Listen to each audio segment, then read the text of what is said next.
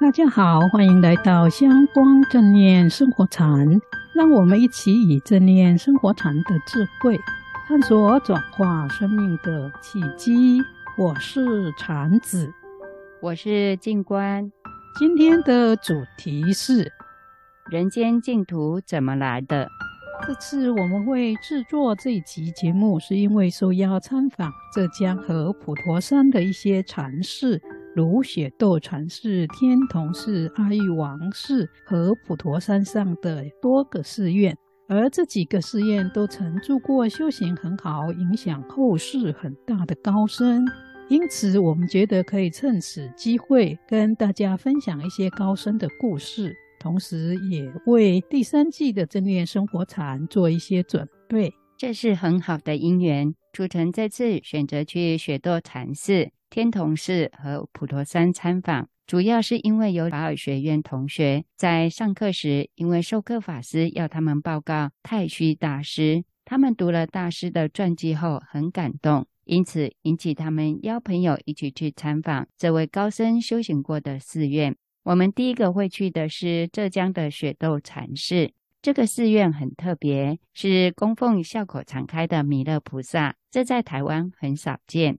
而且雪窦禅寺也因此被称为是中国五大名山的弥勒道场。其他四座名山是大家都熟悉的五台山文殊菩萨道场、峨眉山普贤菩萨道场、普陀山观音菩萨道场、九华山地藏菩萨道场。雪窦禅寺会被称为五大名山之一，是跟我们今天要介绍的高僧太虚大师有关。不过，雪窦禅师还有另外一位被禅宗和净土宗称为祖师，生于五代的永明延寿禅师。我们以前在每月一禅中曾经分享过他的禅师，所以今天我们会主要介绍生于清末、活跃于二十世纪初的太虚大师。也许年轻一辈对大师不是很认识，但是他对汉传佛教。特别是台湾佛教的影响很大，比如著作等身的印顺导师就是他的学生，而倡导人间佛教和人间净土的星云大师、圣严法师、慈济的证严法师等，也都是受太虚大师人间佛教的启发。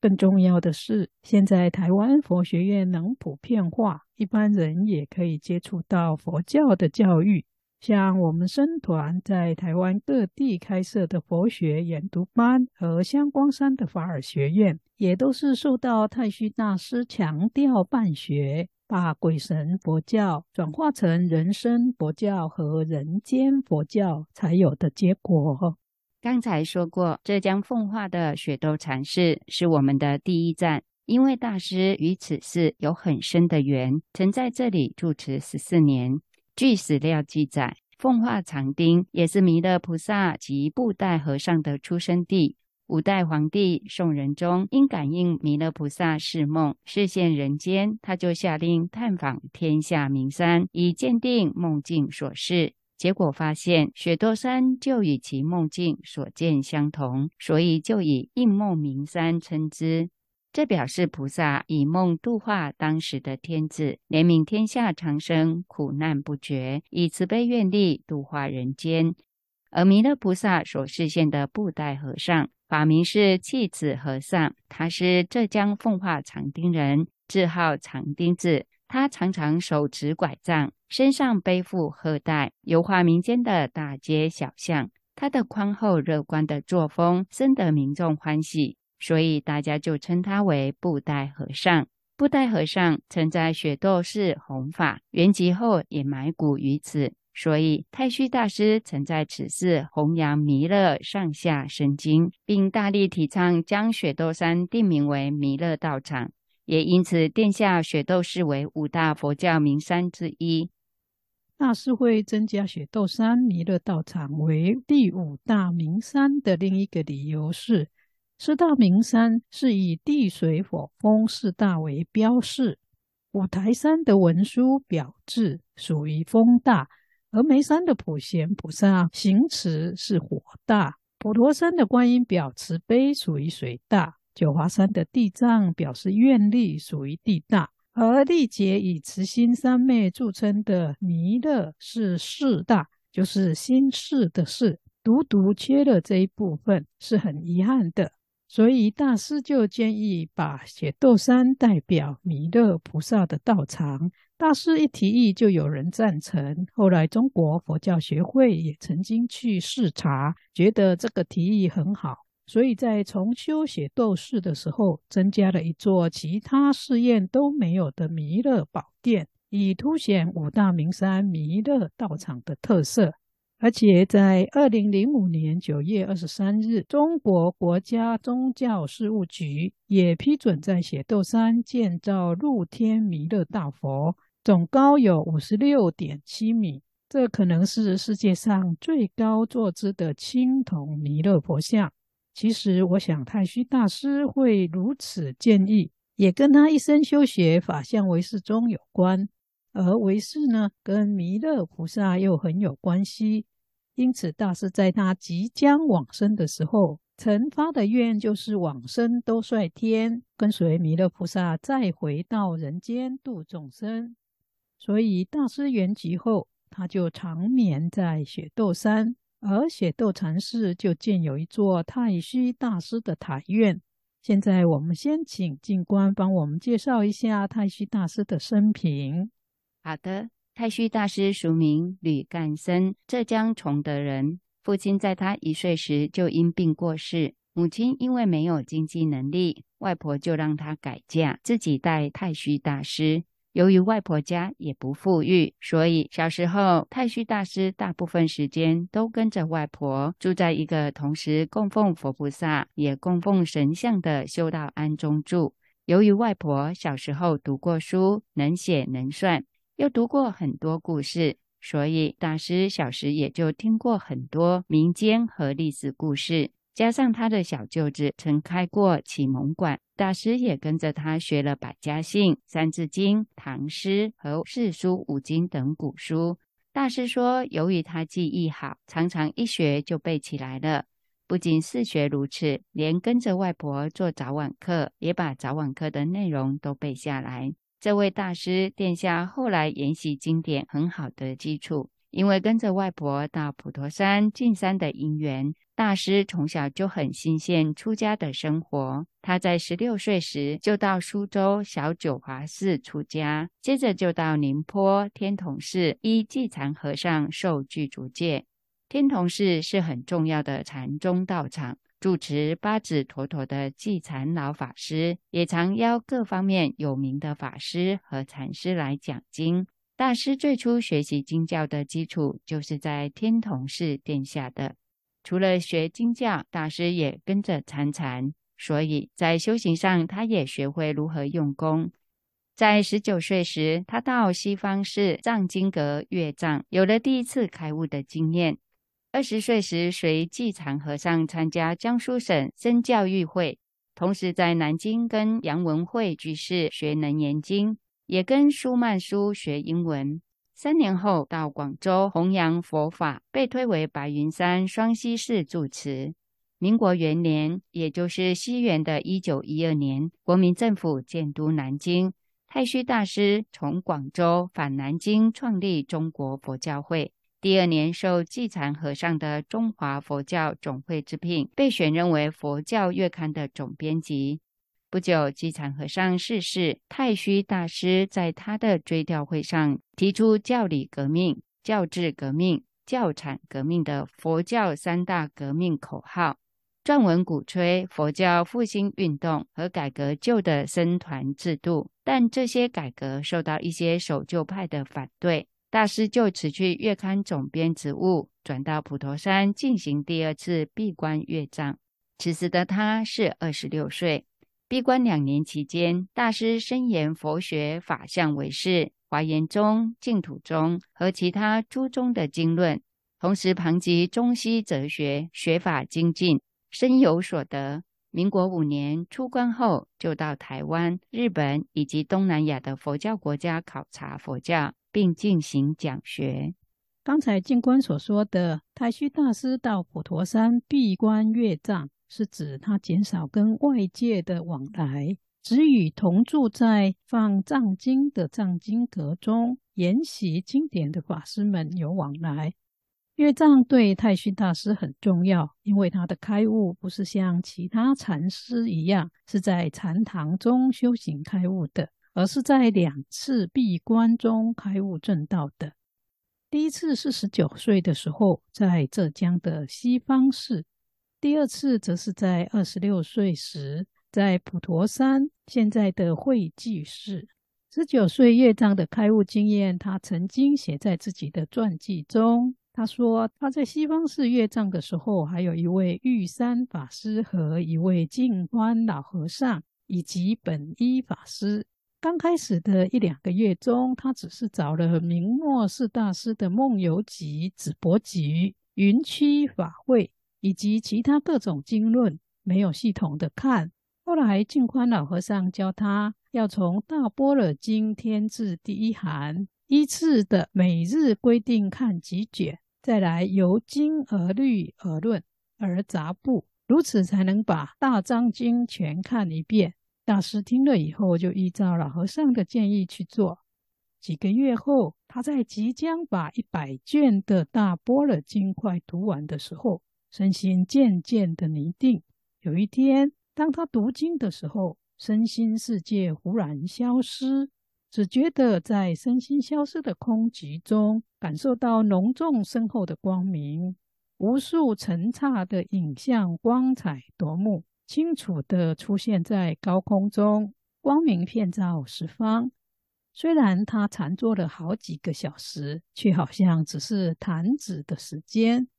经过了好几天，身心还是有着轻安和喜悦。后来他读完《大般若经》后，就拿《华严经》来读。当时他觉得《华严经》所说的佛菩萨的境界，就好像自己心中真实出现的境界。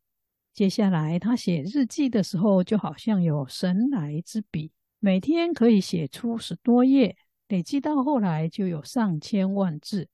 另外，大师也说，他以前看不懂的禅宗语录，现在都能够通达，心智也清楚明了，而且灵活无障碍。以前学过的天台宗、显首宗、法相宗以及世间的文字，也都可以随心活用，误解非凡。大师在闭关两年后，藏经阁来了一位开设心学的华山法师。这位法师因受西学影响，刚开始跟大师常有辩论，也因此引起太虚大师的好奇，向他借了他带上山的书。这些是各种心学的书籍，例如康有为的《大同书》、梁启超的《心明说》、张炳麟告佛弟子书、严复义《天眼论》、谭嗣同的人学及五洲各国地图和中等学校各科教科书等。大师读后，对于谭嗣同的人学爱不释手，也因此激发大师以佛学入世救世的宏愿。从此以后，大师就以弘法度世为己愿，也因此让大师走出藏经阁去弘法。在弘法中，大师结识了很多参观学界的知识分子，也认识了很多投入推翻满清政府的革命人士和新闻记者。并且接触到各种西方哲学和政治理论，如托尔斯泰、马克思等的译著，以及由均宪而国民革命，而社会主义而无政府主义等思想。除了这些世俗精英的影响，当时因为佛教也在改变中，大师也进入了杨仁山先生办的奇环精舍，这所以复兴印度佛教及弘传佛典、以西方为宗旨的新学学校。学习内容有佛学、汉文和英文等，但后来因为经费不足，奇环精舍只办了半年就关闭了。后来大师就到普陀山进行第二次闭关。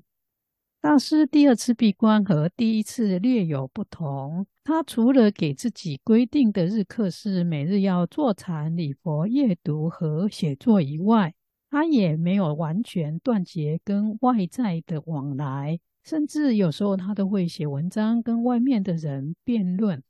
而且他阅读的经论也包括了天台、华严、禅宗净土的著作，但是他的着力点是在《楞严经》和《大圣起信论》等跟修行有直接相关的经论。在第二次的闭关中，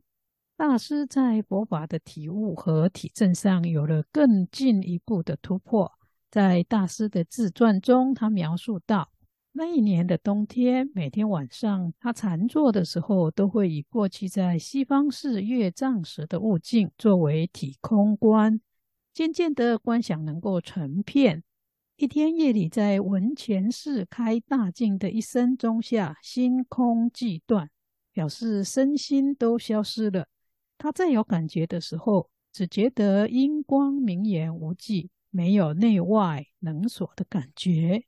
当渐渐出现能所内外眼尽久暂的感觉。恢复到能感受到自己根身禅坐的样子的时候，已经过了一整夜。在起心念结束的时候，是因为听到前世的晨钟。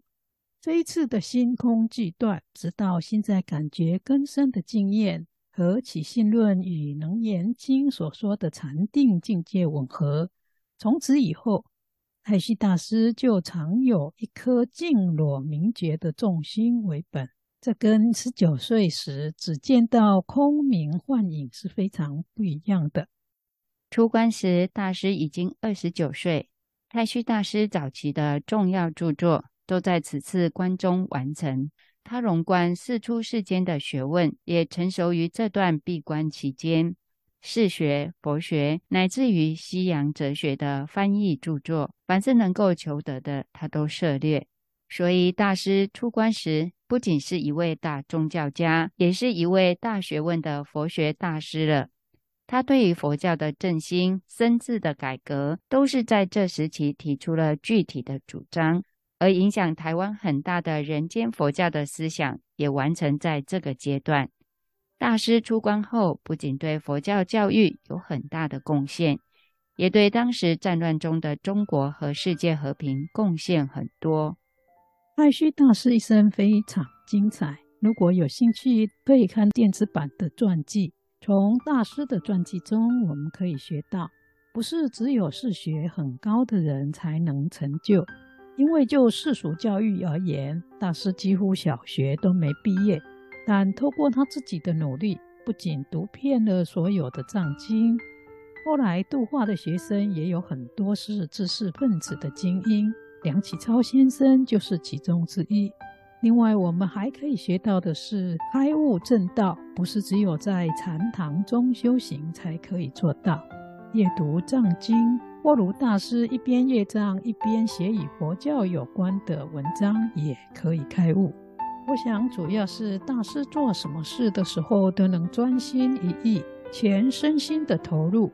所思所想都与佛法有关，所以即使还有与外界往来，甚至辩论，他还是一样证到了不可思议的境界。看了太虚大师的传记，给我很多的希望，觉得如果好好认真的修学佛法，每个人成就佛道还是很有可能的。而且大师两次闭关后，因为深入经藏开智慧，出关后能做出很多一般人无法做的事。这也让我看到，如果有出世的智慧和修行后无我的精神，真的可以做出很多世俗人做不到的事。所以大家也要好好的修哦。谢谢静观的分享，很高兴这次有机会和大家分享太虚大师的修行故事。至于有关雪窦禅寺弥勒道场的优美景色，欢迎大家观看我们在周六 YouTube 播出的正念生活禅影片。精彩节目好像过得特别快，我们的节目也接近尾声，大家别忘了周六看 YouTube 版的影片哦。下周见，下周见。